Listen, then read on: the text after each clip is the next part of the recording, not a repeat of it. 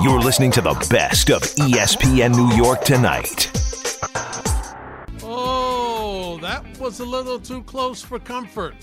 But one thing's good that's comfortable. Gordon Damer's back. We'll talk next.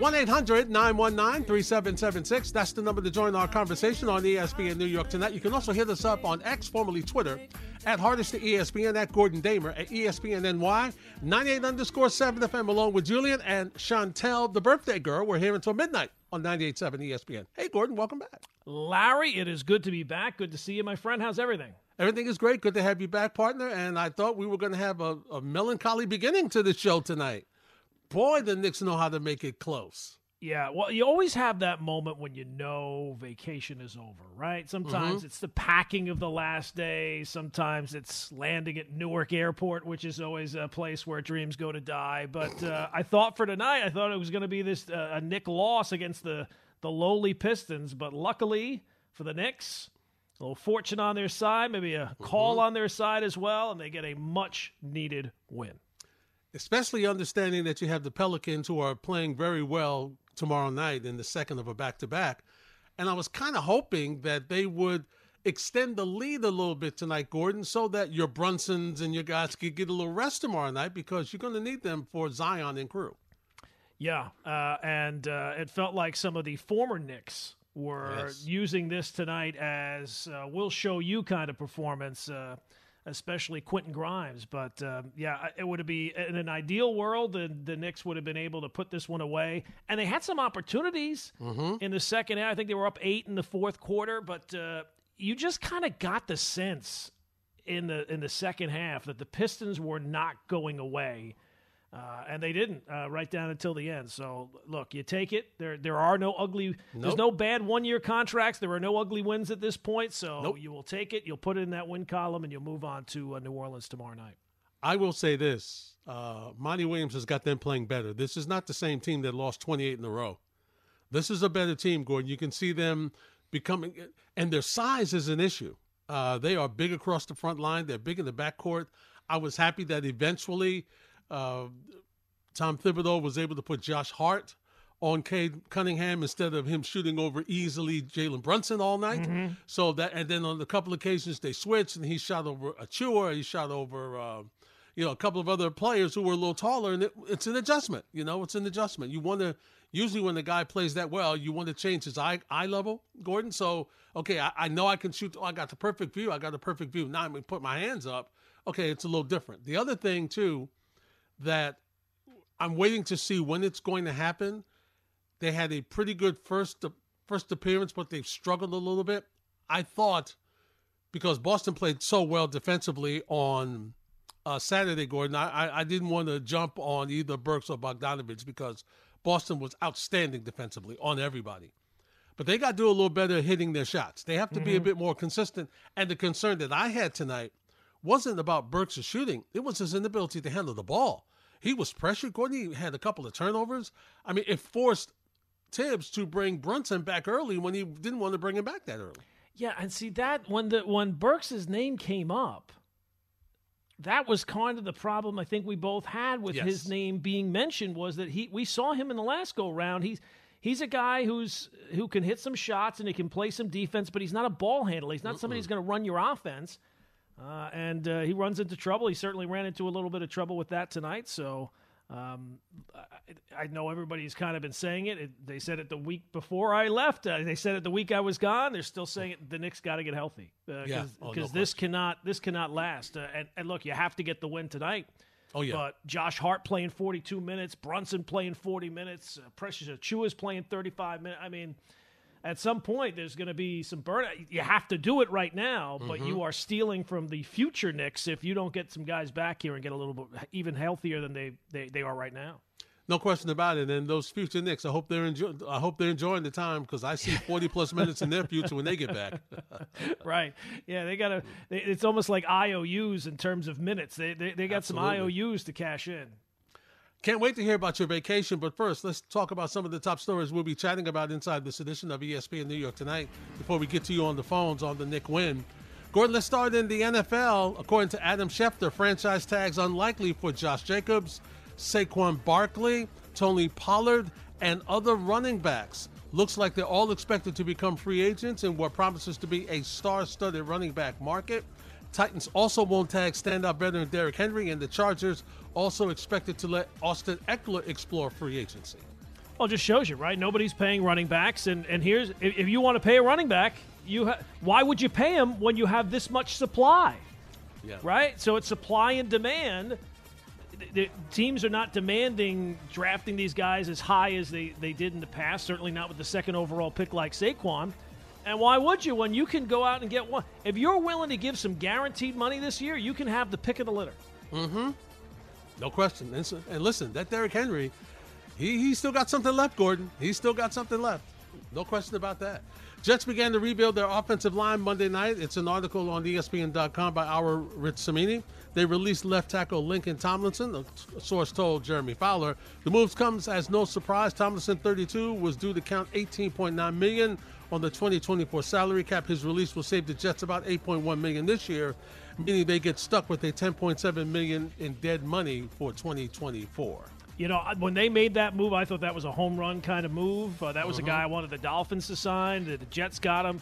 The only thing you could say really good was that he never got hurt. He was the one guy who kind of stayed healthy uh, in his time here, but he he did not he did not warrant that kind of money. No. Uh, and the Jets, all the teams are looking, even with the cap going up and having as much money to spend, always want a little bit more. And the Jets have a lot of issues, to, including the offensive line. So mm-hmm. they, they need every dollar they can get.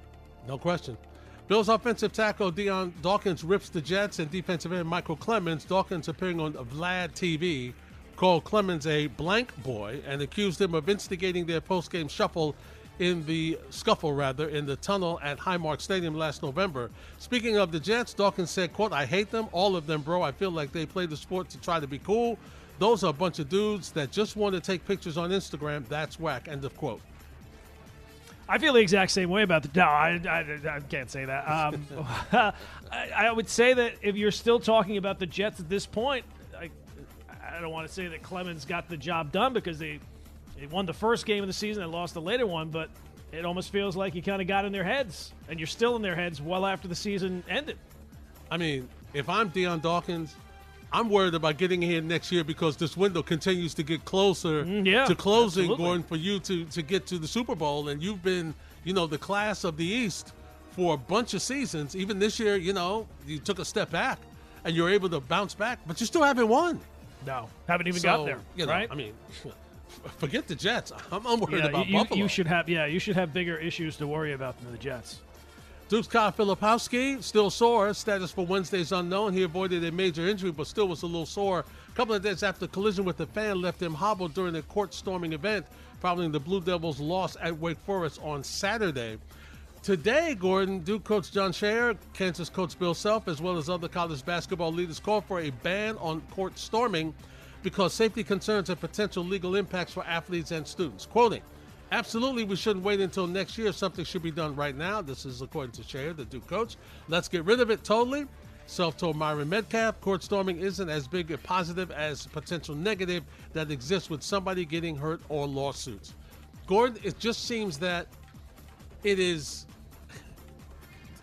the ability for security to get to the court is not as fast as fans' ability to get on the court. You keep seeing them. You know, there's got to be a way where you just have to stand when it's a minute left, Gordon. Security has got to be able to be on this to stop fans from getting to the court. Then the rest of the security team can rope off the court and, and help the players get through. Well, look, I, I mean, there was a time where it, it, was it happened in other sports, right? Chris yeah. Chambliss, seventy six, hits oh, the please. home run. Uh, the, the, the Yankee Stadium goes berserk, right? You don't, see, and, and, when teams won the World Series, and the Mets won the World Series in '86, mm-hmm. fans ran onto the field. No, it, it, it, was allowed. It was almost, it was almost. I don't want to say it was condoned, but it was. It was pretty much allowed. At some point, I don't remember when it was exactly. It was no longer allowed. Yeah. And and that's what it has to happen in college basketball. They can't allow it. It has to be known, and they, they have to have strict penalties. If you if you run out in the court, they're going to have to make an example of you. But the, the, look, the, the NCAA, these these conferences, they have the ability to do it if they want to. Well, I'll tell you this: considering the amount of NILs that athletes are getting now, Gordon, it will be handled. Yep. It will be handled very soon and in a hurry. Uh, I think the first one that jumps to me was Wade Boggs riding the pol- on the horse with the policeman Right, to make sure fans yeah. didn't get on the field at Yankee Stadium when they won. Right. I, I feel like that was the first. Now maybe it's because I'm a Yankee fan that it- Mm-hmm. it felt like that was the first time they were putting in force. Like you are not running on the field when the team wins.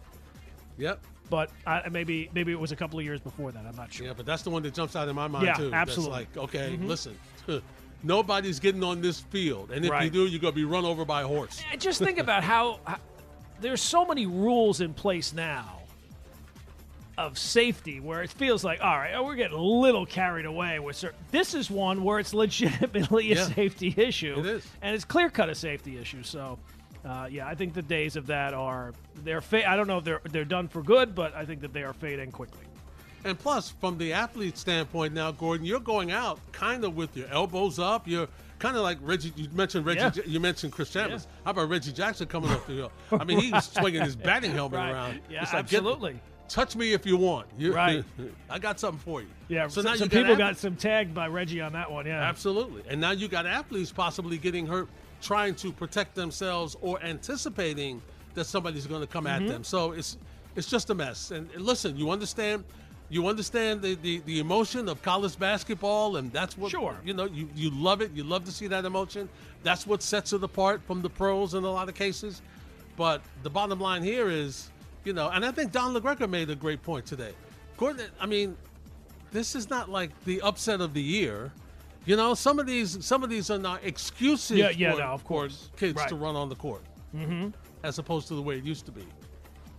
You know, back Yeah, when no, it, it's generally not the number one team going down to the country. It could just be a rivalry game. It could be it could be anything.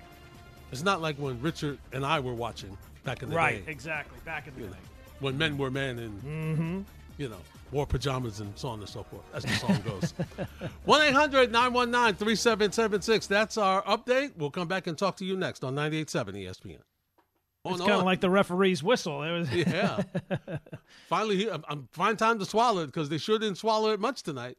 no, no. Um, well, look, uh, the, the, sometimes these calls go for you, Mhm. as the Yep. Knicks um, got tonight.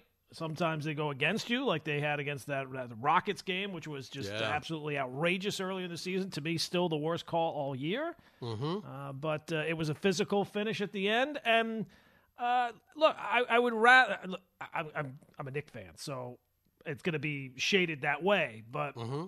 it just to take a step back, if it's not clear cut, and I don't know that it was clear cut that he had the ball and, and, and possession of the ball at that point. Uh, I don't want the referees to make it about them, and that was the issue I think that uh, Knick fans had in that Rockets game. Was it was like uh, it took ten seconds after the game for the refs to come out and say, Yeah. "Oh yeah, we blew that one." Yeah, no question. Because they knew they blew it in the beginning. That's why it didn't take them long to see it at the end. Because they had a feeling like, "Ooh, I shouldn't have done that. Ooh, I messed that up. I messed that up." Um, Gordon, I got to tell you, I found it interesting the reaction. Right, Grimes, nice, polite applause. Uh, Knick fans don't like Evan Fournier. No, He well, look, he did not play possession. well here. A lot of it was that when he was benched, essentially, the team kind of took off. Yes, So that didn't help either. yes, and and he hit some shots tonight. Uh, but I saw he was in fine defensive form, so back of his name, back of his name, a lot on that jersey. Yeah, So that's Evan happen. Fournier I know. That does that. Malachi Flynn, I thought was Played well. Played, played did. well as well. He so it was all the former Knicks. Who, Yeah. I mean, Grimes was the biggest one, but I thought all three of them played well. I mean, Grimes had you could see Gordon. He Yeah. especially in that fourth quarter Mm-hmm. got a little got a little confidence to him. Hit some threes, took the ball to the basket. Hit that one shot, like glared at the bench. Yeah, you know, a little stare down, like, Mm-hmm. yeah, remember me? Ha ha ha. Um, you know, listen, you. That's why you really wanted to see, uh, you know, Burks and Bogdanovich kind of balance that out, right? Because look, you always know the former players. We get to the calls in a second. The former players go, they're always gonna come back with the. They circle the date on the calendar and they're ready to go. They're psyched up. They're ready to go. They're gonna make a point.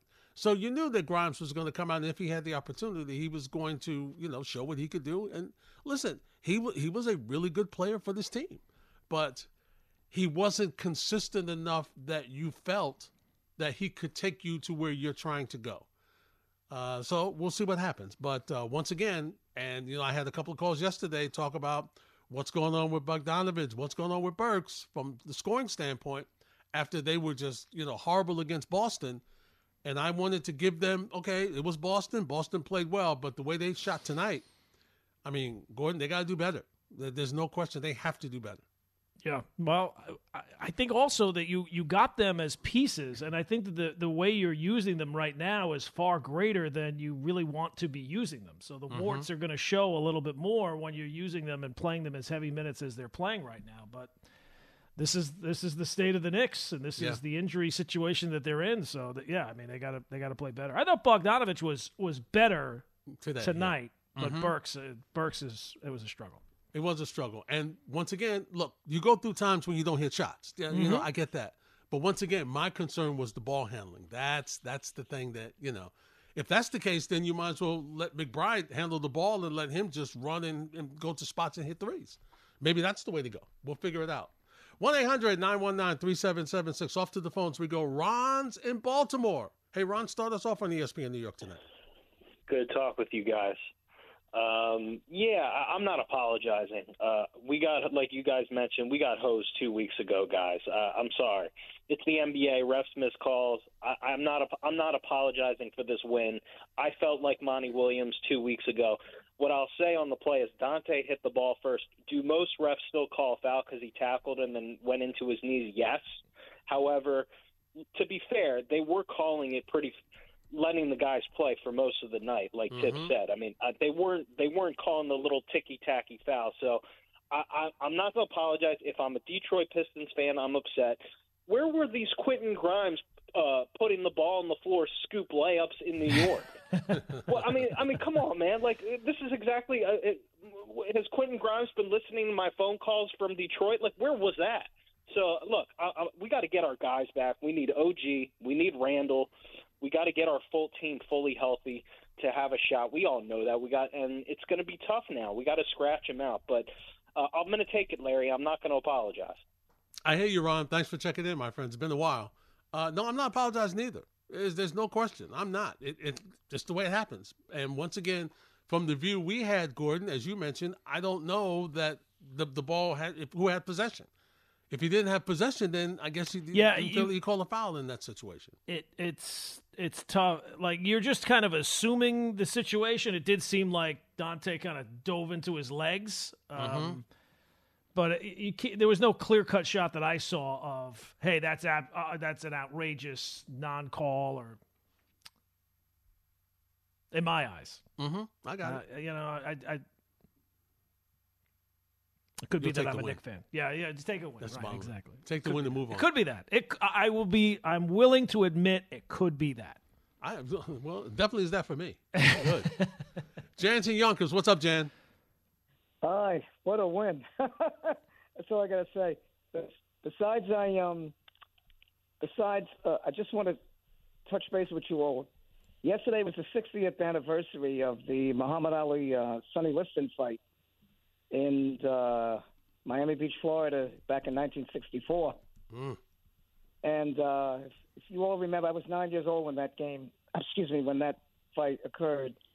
And uh, my older brother was 16. And 10-10 Wins was announcing round by round who was winning the fight. Wow. And Liston didn't come out in the seventh round, and you all know the rest. But if you mm-hmm. remember back in the day, I do, how scary Sonny Liston looked and we actually thought that Ali was going to get either knocked out or beaten to a pulp. Mm-hmm. And uh, I'm telling you, tonight I'll never forget. Uh, getting back to the Knicks, um, they definitely need Alec Burks and Bogdanovich to score more three pointers consistently.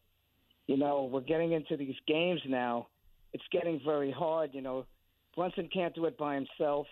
I'm glad Harsh, excuse me, Hart had stepped up with his game tonight, and DiVincenzo, it was a great win.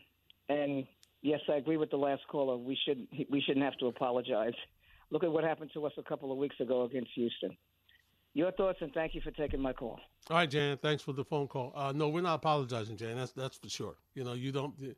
I don't care if it's I don't care if it's a, a point, ten points, fifteen points, twenty points. Like the Nets just embarrassed the Grizzlies tonight. Going, I'm after the Knick game. I went to look at that game. I'm like, there was nobody in the stands, and apparently no nobody playing on the floor for the Grizzlies either. The way the Nets were just like dominating, they were by 27.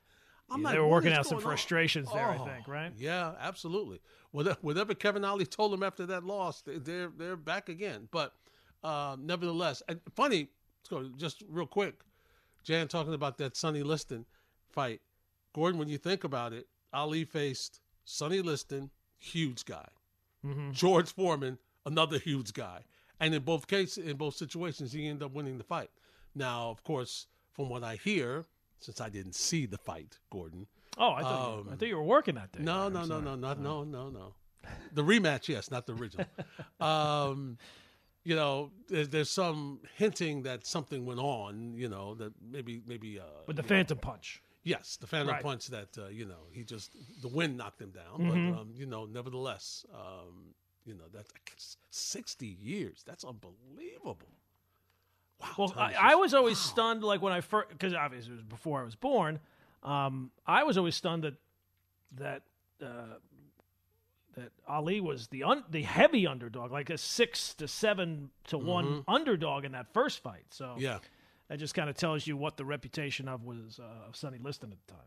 Well, remember, uh, Ali at that time was a guy who was moving, and we that was like, oh, he's running from people. So Liston's going to catch him, and he's going to make work out, quick work out of him, and whatnot. So it was it was the speed, and in that era, people weren't look, weren't used to looking at speed like that from the heavyweight division. That was more of a lighter weight division. 1 800 919 3776. When we return, we got more of your phone calls. Plus, I'm going to find out what Gordon did on vacation. That's next on 98.7 ESPN. You're listening to the best of ESPN New York tonight.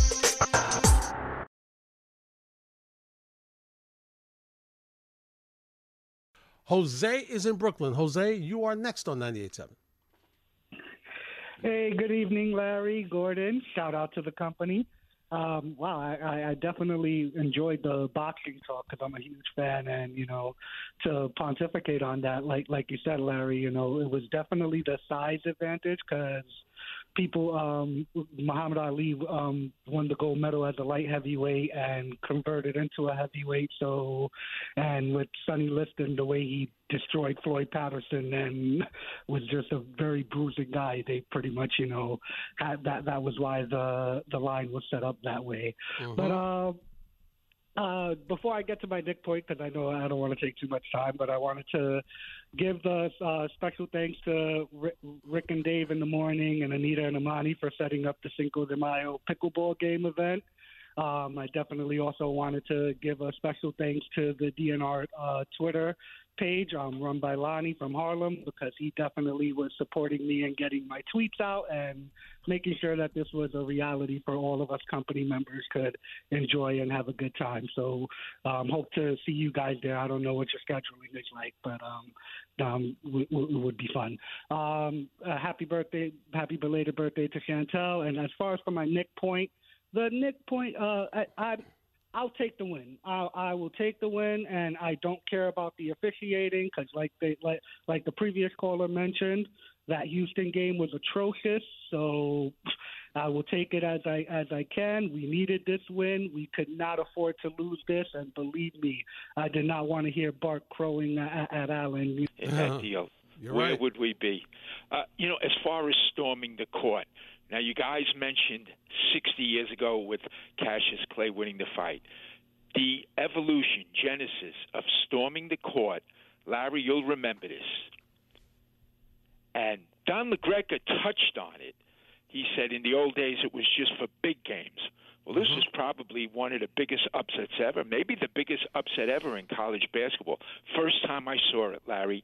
19, and it's almost 50 years to the day. Actually, it was January of two, uh, 1974. I'd never seen it before. Notre Dame upset UCLA, the Walton gang, Larry. You Right. remember Dwight Clay from the corner? Yeah. Adrian Dantley, Digger Phelps, Hot Rod Mhm. Hundley, and uh, Dick Enberg doing the game. I'll never Wow. forget. I was working at Bloomingdale's. I ran upstairs on a Saturday afternoon and went, watched the game on the television up there, and we were watching the game and noted 88 game winning streak. Gordon, Yeah, uh, wow. Mm-hmm. UCLA had through Yep. Alcindor and Sidney Wicks, Carlos Rowe, and then uh, Walton carried it through. Notre Dame, I think, was number two in the nation at that time. And you know, Larry, it was funny. I was talking to. Uh, Dan Grosser right before the Knick game, Mm-hmm. and I asked him to guess when it happened. When the, was the first time I saw the, this occurrence, the charging of the court?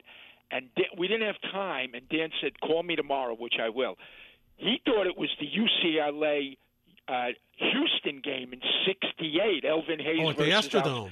At at the Astro, which was a great game, and it was that was one of the most anticipated games ever, Larry. Elvin That Hayes against Lou now, Alcindor. But you know, I thought about it. I didn't have, but we couldn't talk about it, Larry. I'll be quick, but this is very interesting. What I'm about to say, I think it is at least.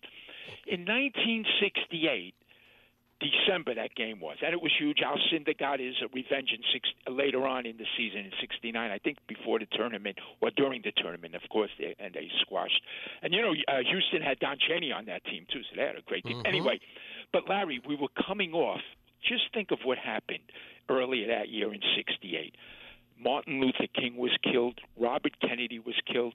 The convention in the Democratic Convention in Chicago was unbelievably messy, and what went on there, the tragedies in all the colleges with the sit-ins and the rioting, and Kent, well, Kent State, I don't think happened yet, but it was about to happen. All the things that go, were going on it would have been impossible for college students at that time about to think about storming basketball courts. But I don't. I thought about it after I hung up with Dan, and you know he he didn't know, of course, but it was a good guess.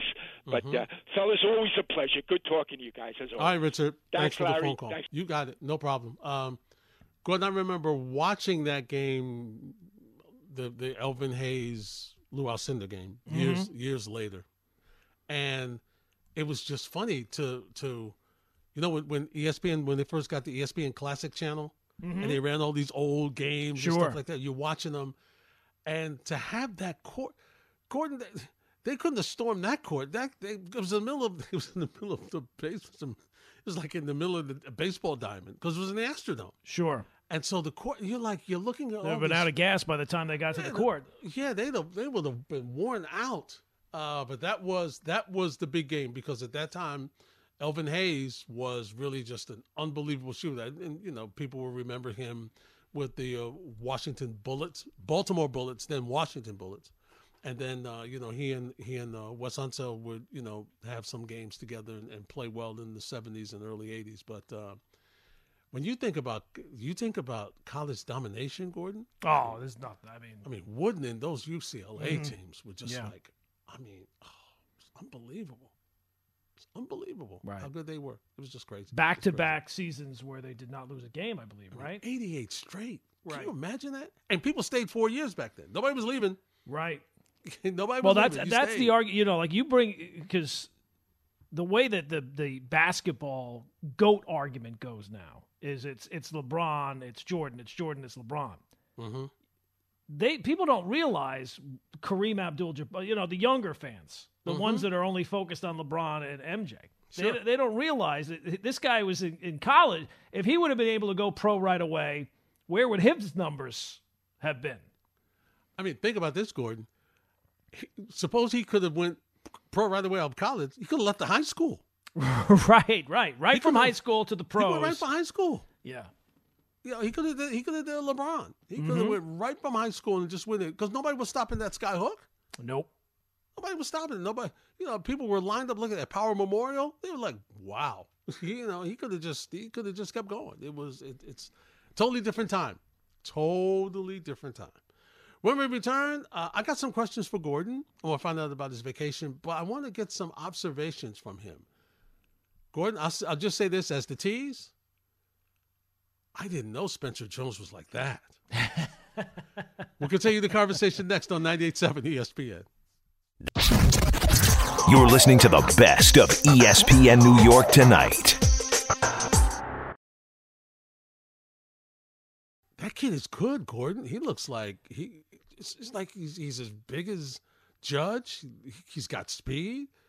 Uh, that ball he hit over the weekend is still that- traveling somewhere in it's still, Florida. it's still going someplace, right? Wow. I, I, no wonder Well, they didn't want to give the him way up. he was billed was. Uh, it did seem at the time that the early when they first drafted him, it felt like a lot of the initial reports was, well, this might have been a little bit of a reach by the Yankees, but like with anything, when you talk about drafting baseball players, football, how do they how do they develop? Mm-hmm. How do they develop? And it seems like he's he's on a pretty good track now. He's he's still got to worry about some strikeouts. It seems like, but that's improving as well. So we'll see. When when somebody says this guy is the next of something, and the Yeah. first of the something is as unique as Aaron Judge, it's kind of hard to believe that the next guy is going to be as good as the first guy because the mm-hmm. first guy is unique. But yeah. When they say he's like a left-handed Aaron Judge, clearly he's not going to turn out. I don't think to be Aaron Judge, but he has got great athleticism. He's huge. He can hit for power. Uh, it seems like he can hit to for power to all fields. So we'll just see how he. he I think he's still probably a year away. Mm-hmm. Mm-hmm. Um, and who knows? Maybe uh, we get into this year, and and the and the reason his name is getting mentioned is because he's getting traded someplace. Uh, that would not surprise me all that much either. But it would have to be a really big piece, considering how it seems like a lot of people are predicting stardom for the kid. Yeah, absolutely. And you know, some some of them, some guys you kind of want to keep, Gordon. You don't want to. Yep. You know, you want to let's wait and see if he's developed like this. Let's hold on Mhm. to him because what happens is ultimately, the better he progresses, the more you can get for him in what if you decide to make a move. Well, look, I would like in, in 2025 to have an outfield of Aaron Judge, Juan Soto, and uh, Spencer Jones. I, that would Yeah. that would work for me. I would, I, and it doesn't really matter if, if Judge is in center or Jones is in center or this guy's in right or who's in left. Those three guys across the board, I feel like that's a good building block, Larry. Well, you got a Martian that could land. He, right? He could. He, well, he might have to be the DH for a little. Maybe he can play center. We got to keep him healthy. Mm-hmm. These are- these are good problems to have. It is. It's no question. Uh, I was reading uh, Jon Heyman in the Post reporting that there's still conversations going on between Blake Snell's people and the Yankees. Doesn't seem like it's going anywhere, but I'm curious now, Gordon, to get your thoughts because now that Cody Bellinger, a Boras client, went back with somehow they maneuvered something a little different with Chicago, he's back there. I'm curious to see if this a if this does anything for Blake Snell, and ultimately does it adjust what Pete Alonso is going to do with the Mets? Because I still have my eye on seeing what's going to happen with him. Yeah. Um. The the problem for for Blake Snell is it seems like he's only talk the, the, the, that Scott Boras is only talking to the Yankees. It- Yeah. It, seems like at some point he's not been able to uh, really. It doesn't feel like there's really a market considering whatever price he's looking at. And Bellinger had a good year last year, but Blake Snell's coming off being the Cy Young. I know, I know. So for for Bellinger, it's basically another pillow contract because he can opt out. I think after this upcoming season, and so okay, if he hasn't, I think the the teams are leery because he got released by the Dodgers. Uh, He had he had a bounce back year and it was a really good year, but is that gonna is that gonna stick beyond this year? If he goes back out there this year and does the same thing as he did this past year, okay, fine. Maybe there's more of a market for him because he can play center field, he can be a first baseman, a- and he'll he'll finally get the long term contract that way. What do you do if you're Blake Snell? You're coming off uh, basically the best season you'll probably ever have, Yeah, and It's all I do think, from here. Yeah, it's all downhill from here. If you can't get paid now, and, and you really can't go out and, and do what Bellinger did, because almost certainly you're not going to have as good a year this year as you did last year. yeah, And and in a lot of ways, Snell is is a lot like Rodon in that he's had these really good two really good years and a lot Mm-hmm. of mediocre years. yeah, The Yankees already got one of them. yeah, yeah. I know, but I think right now, uh, he, and, and listen, if you're the Yankees. You you'll keep talking because, as Right. you mentioned, nobody else is talking to Nobody him. So else the is price, talking. The price, you eventually you're gonna have to make a decision on this price. It's got to come down. Yeah. Either And- the and- price has got to come down or the years have got to come down. If you can get the type of situation where like the Cubs got with with Bellinger, maybe maybe the Yankees would be willing to to go down that road. Mm-hmm. Yeah, it is interesting. Uh, when you first saw, well, I'm sure you didn't look at anything on vacation, but on your way to the airport and you first saw the photo of Giancarlo Stanton, the new healthy Giancarlo Stanton, what was your reaction?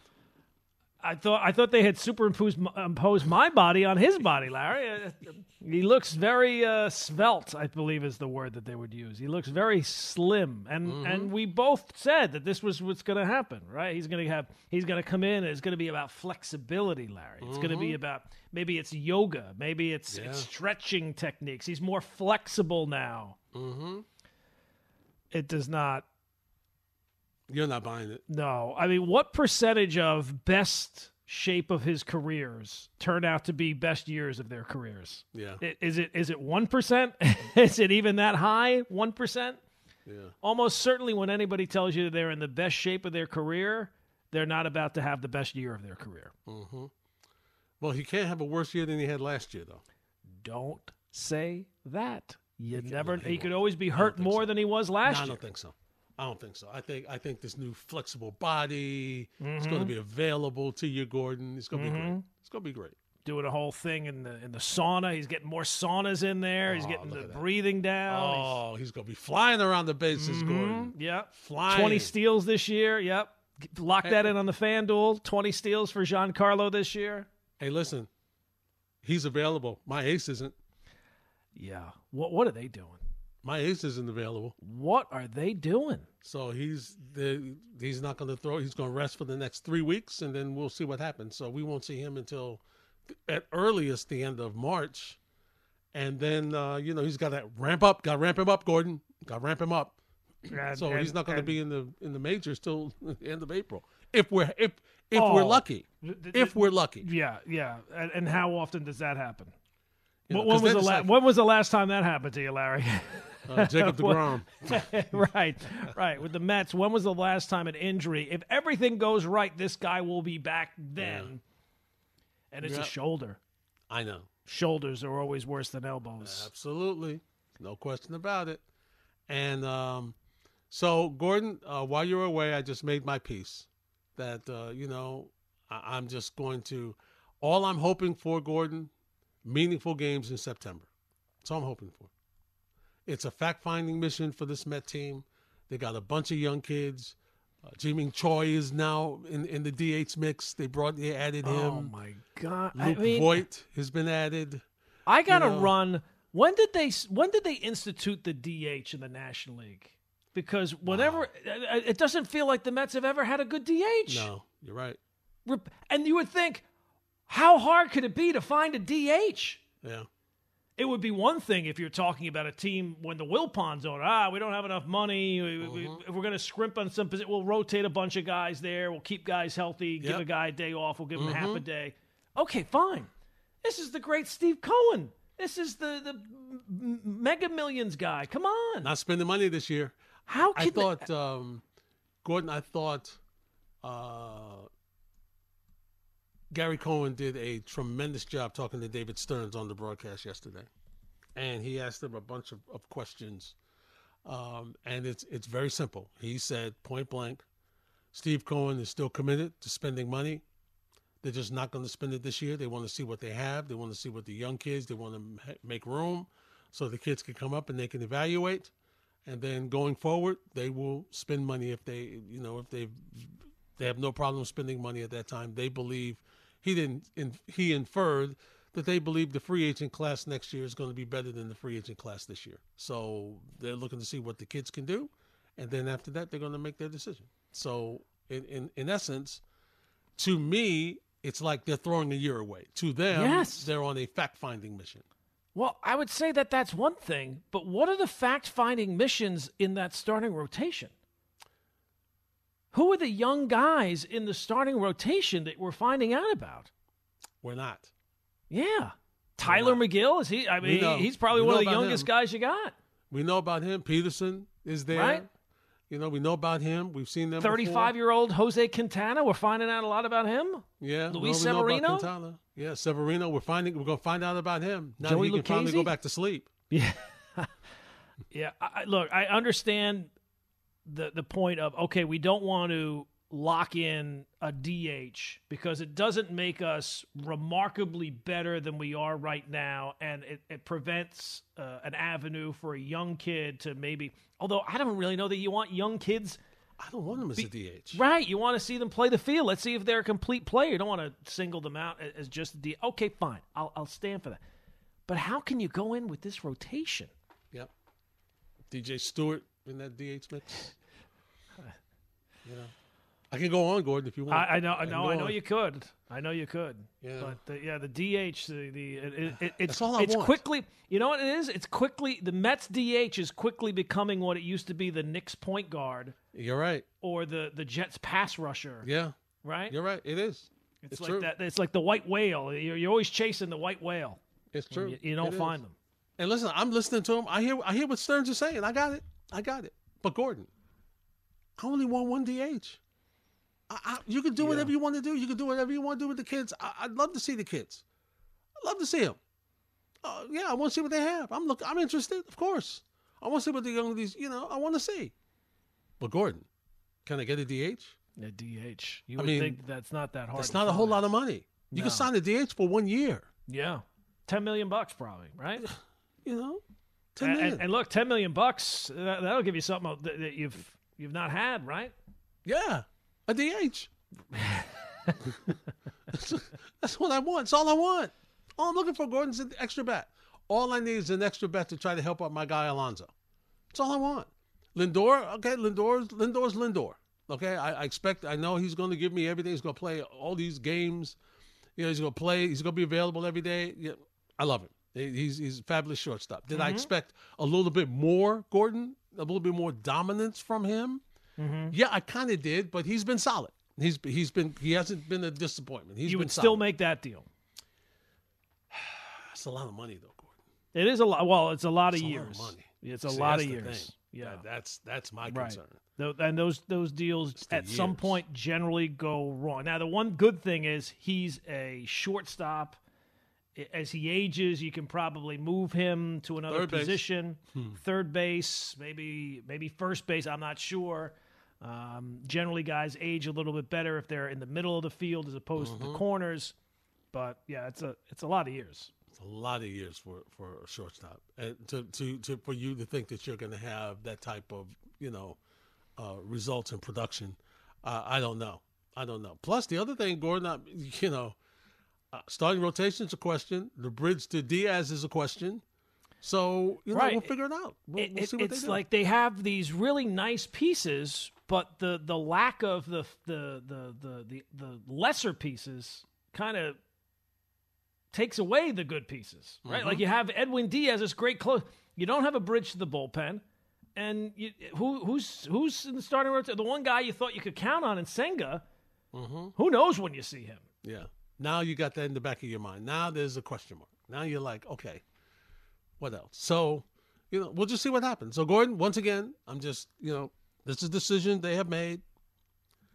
This is the team I've chosen to root for. Mm-hmm. So I'm stuck. I can't go anywhere. I'm stuck. No, I got. yeah. I got to trust that they know what they're doing. Okay. I got. I got to trust. I got to trust. I mean, Well, well, look, I will say this, and hopefully it works out better. There was a there was a time not that long ago where the Jets was it 2016. They said, "Well, we're going to have like an evaluation year. We're not tanking, right. but we're going to evaluate what we have." Mm-hmm.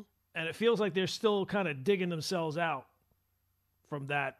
You take a year off, unless they, unless we are just they're, they're the the Mets have all this young talent, and it's going to fire at a clip far higher than young talent usually fires at. Mm-hmm. It feels like this is a mistake. You know, I mean, they better be the Baltimore Orioles. Well, it took the Orioles three years of that. I know. I know. You know, so I, I'm just, you know, I think it's going to be a long summer, Gordon. Just, I'm It just saying. You know, I'm just hoping. I'm hoping for the best. I'm Right. hoping that you know, I get some surprises. You know, I get some some kids who come out and surprise me. I get I get you know Starling Marte. Speaking of the best shape of your life, hmm. you know, I get him oh, back. Oh my God. you know, I- I We should we should have a con. Who plays more games, Stanton or Marte? Wow, that's going to be interesting. I don't know. That's tough. I, I gotta I gotta do a little research on that. I don't know who I want in that one. I'm not sure. I don't. I don't know if I want to play in that one. That's going to be a tough one. Conversation continues on 98.7 ESPN. Yeah, Gordon Damer's back from a little a week away, looking fresh and you know ready to go. As I used to say about Billy Martin, he was tanned and well rested. Larry. That's it. Yep. And you look tanned and well rested. Well. I, I am. It was uh, it was a nice week away. I, I, will say that Florida was a little chilly by Florida standards this year, uh-huh, but uh-huh. we had one day that was a rain out, which was a little we were thinking, oh boy, if this is if this is what we're looking at here, a house full of kids and. But no, not what weather, you want. Yeah, no, it's not what you want. I was going to get on the next plane back home. I'd, I'd sit in the house by myself. Uh, but we we got things turned around. The sun was out for the rest of the time there, so we got mm-hmm. some some beach. We got a little pool nice. action, so it was nice. It was good. Good, good. Well, it's good to have you back. Good to have it is, you back. It's good to be back. And yes. I can tell you this, Larry. I was just taking a look at the old uh, X machine. Mm-hmm. Ian Begley tweeting out that crew chief James Williams says in pool interview with the AP's Brian Mahoney mm. that Donte DiVincenzo should have been called for a foul in that mm-hmm. collision late in the Knicks win over the Pistons. Well, woulda, coulda, shoulda. Oh yeah. well. W- well way it know. goes. Way it goes. Well, we're not playing it again. Nope. And we're not picking it up there. Nope. So sorry, mistakes happen. Mistakes happen. Officials are only human. Right. They're only human. What can And- we, you know? They make mistakes. And, and people will say, "Well, you're being hypocritical because you you went crazy. Knick fans went crazy in that Rockets game." It wasn't in the Rockets game. It was not just the final call. Mm-mm. It was that the calls were slanted the entire night, and then the final one was the most preposterous of, of the bunch. Yes. Yes. This one, uh, is it a missed call? Yes, but it's just one. It was not that the officiating was slanted towards the Knicks Mm-mm. The the whole night. It was No. it was a it was a physical game. There was a lot of um, physical play, and that happened to be one of those plays at the end that went the Knicks' way. Oh well. Well, this is this is the league making up for the Houston game without Maybe. replaying the Houston game. Maybe. I just think it was a situation where you know you looked at it depending on the angle of the official. You know, it was clear. You, you, they dove for the ball. You know, they didn't have possession, so you know that's the way it goes. But I will say this: if if you're uh, Thibs, and he was very calm in the post game, Mm-hmm. very calm guy. You know, he's like, yo, was- I knew going in it was going to be like that. Coaches always know. Coaches always know. Mm-hmm. And you know, I knew it was like going in, and we know, you know, Monty's done a great job with the team, and blah blah blah, yada yada, this, that, and the third. And but the bottom line here is, Gordon, if you're the Knicks, you have to do a better job of not putting yourself in this position against teams that you're supposed to beat. And and so that's the takeaway. And far be it for me to be critical of Jalen Brunson because he's been phenomenal. He's been phenomenal, Gordon. He's been great. But I thought late he kind of got into I'm going to take us home, Mm-hmm. you know, and and I'm used to him moving the ball a little bit. You know what I'm saying? Moving the ball, getting some other people involved. Now, if he did if he didn't have the confidence and didn't think that other people were going to be able to make shots, you know, I understand it that, you know, I'm not second guessing him. It was just unusual for me to see him do this. It's almost like he's taking that challenge to say, okay, uh, you know, ride me, we're going to take you home. But, you know, he played so many minutes and he just looked, you know, you start to get fatigued, Gordon. And, and Yeah. you know, Especially on those threes. Yeah, your legs are the first to go. Mm-hmm. And so, you know, no legs, the shot's going to be flat. And, um, you know, so uh, I'm just very curious to see what Knick team I'm going to see tomorrow night, having put forth the effort they had to go to tonight against a uh, Pelicans team that, uh, you know, has been playing pretty good. Well, I, I mean, any team that the Knicks face from this point out is going to be a tougher challenge than the uh, the Pistons were really good tonight, but they're eight and forty nine on the year, and we, we mentioned earlier they're playing better than when they lost all those games in a row earlier in the season. Uh, but still, they are eight and forty nine. Eight and forty nine, Larry. I know. I know. Eight It's and crazy. four. That's a lot. And and for the Pistons fans who might be ticked off that the the officials screwed them tonight, you should want to lose. You want to lose every. There's Yeah. nothing to be gained. You want your team to come out and play hard and see that you have building blocks, and it does seem like, especially They with. Cunningham, they have they have He some looks really building blocks there. And, and and maybe they'll get it turned around in another year. You, you know what you're going to get out of this year? Mm-hmm. Likely another building block, or at least you hope. Yeah. I mean, you know, they could build around Cunningham and Grimes. They could do some things with Cunningham. Mm-hmm. You know, Grimes now Grimes with this because with Cunningham being able to put the ball on the deck and go to the basket the way he does. I mean, Grimes is all he do is just sit at the three point line, and he'll be fine. You know, and he's going to play. He's going to play his position, and I don't think Monty Williams is going to ask him to defend six, seven, six, eight guys like he had to do with Thibs. Mm-hmm. So that's going to make him be a little better, be a little easier defensively for them. And he's got the defensive skills. He's got good footwork. So you know, it, it's these are. We're so used to, I think, seeing deals that are so one-sidedly bad. Mm-hmm. Usually for the team that we root for, whoever it is, Mm-hmm. that it's unusual when you see this is the way trades are supposed to be. It's supposed to be advantage for both teams. It's supposed to both teams are supposed to get better by the trade. That happens. It's not supposed to be where boy we got we fleece them. I mean, you know, it's nice if it It's happens. nice when it happens, sure.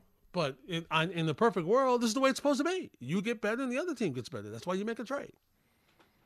That's the way it's supposed to work. It has not worked that uh, in, in Knick history. Now, prior to, to Leon Rose coming here, it did not work out that way very often. But No, things have when he first around. got here, when he first got here, it didn't work out that way.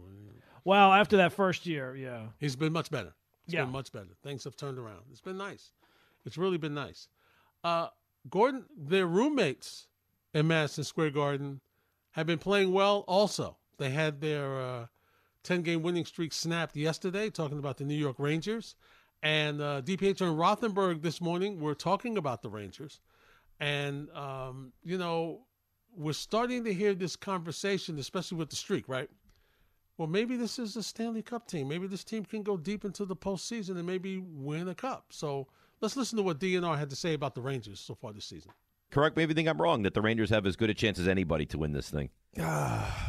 no, I still think they they're I think they have to do something. but you don't think they're going to? I think they're going to, but I haven't seen them do anything yet. Like I mean, I, I don't know if you told me right now it was the Rangers versus the you know Florida Panthers in a seven game series. eh, I, I'm probably leaning Panthers. The Mika thing is a problem, dude. That has to be figured out. Like uh, Mika not being able to produce anything five on five is a problem for you guys. And then on top of that, Panarin in the postseason, Right. Not being the same guy. Right. Uh, he's been phenomenal in the regular season here. Been listening to Don LaGreca, Gordon, and you know the trade deadline in the NHL is coming up, and Don was talking about how the Rangers need to get another right, right, right wing, maybe a mm-hmm. defenseman to do some depth and stuff. But I will say this: if when when teams go on runs like this, Gordon, it allows you to dream. Right? As Knick fans, that that month of January allowed us to dream of what it could possibly be, and the Rangers have been playing better, and Shesterkin has been playing better. And so if they make a couple of tweaks at the deadline and you get Shesterkin rolling into the postseason the way he has started to play of late, uh, you know, listen, you ride a hot goaltender when you get into the postseason, anything can happen. It's wild to me that the, the trade deadline is still another week away, right? I It's know, like- March It's, 8th? like- it's March like 8th, right? So it it's is. still a little bit over a week away. And it Yeah. feels like the, the, the, the NBA trade deadline was a year ago. I know. It feels like it's, it's just wild to me that the trade deadline in the NHL is so close to the end of the season. I mean, the Mm-hmm. Rangers have played, what, 60 games? Yeah. Isn't that crazy? And still got a chance. Trade deadline. Still Well, got a chance. I, I mean, there's no sport really where the difference between regular season and postseason is so stark, right? Like Mm. you build a team in the NBA, and yes, there's a different things are different in the postseason, Yes, but yes. you don't change your team dramatically for the postseason. You just kind of get more locked in with a single opponent. It, it really feels like with hockey, you can be one team, and, and clearly the Rangers have been successful that way. But everybody I talk to about the Rangers and the postseason and hopes and expectations is no, they got to make some some pretty sizable changes, at least a couple of pieces here, before you can have hope of going up against uh, the big team, but you know Boston or whoever this year. yeah, yeah, it's crazy. When we return, Gordon, Monty Williams will speak. Hope we got the uh, dump button ready. That's next on 98.7 ESPN.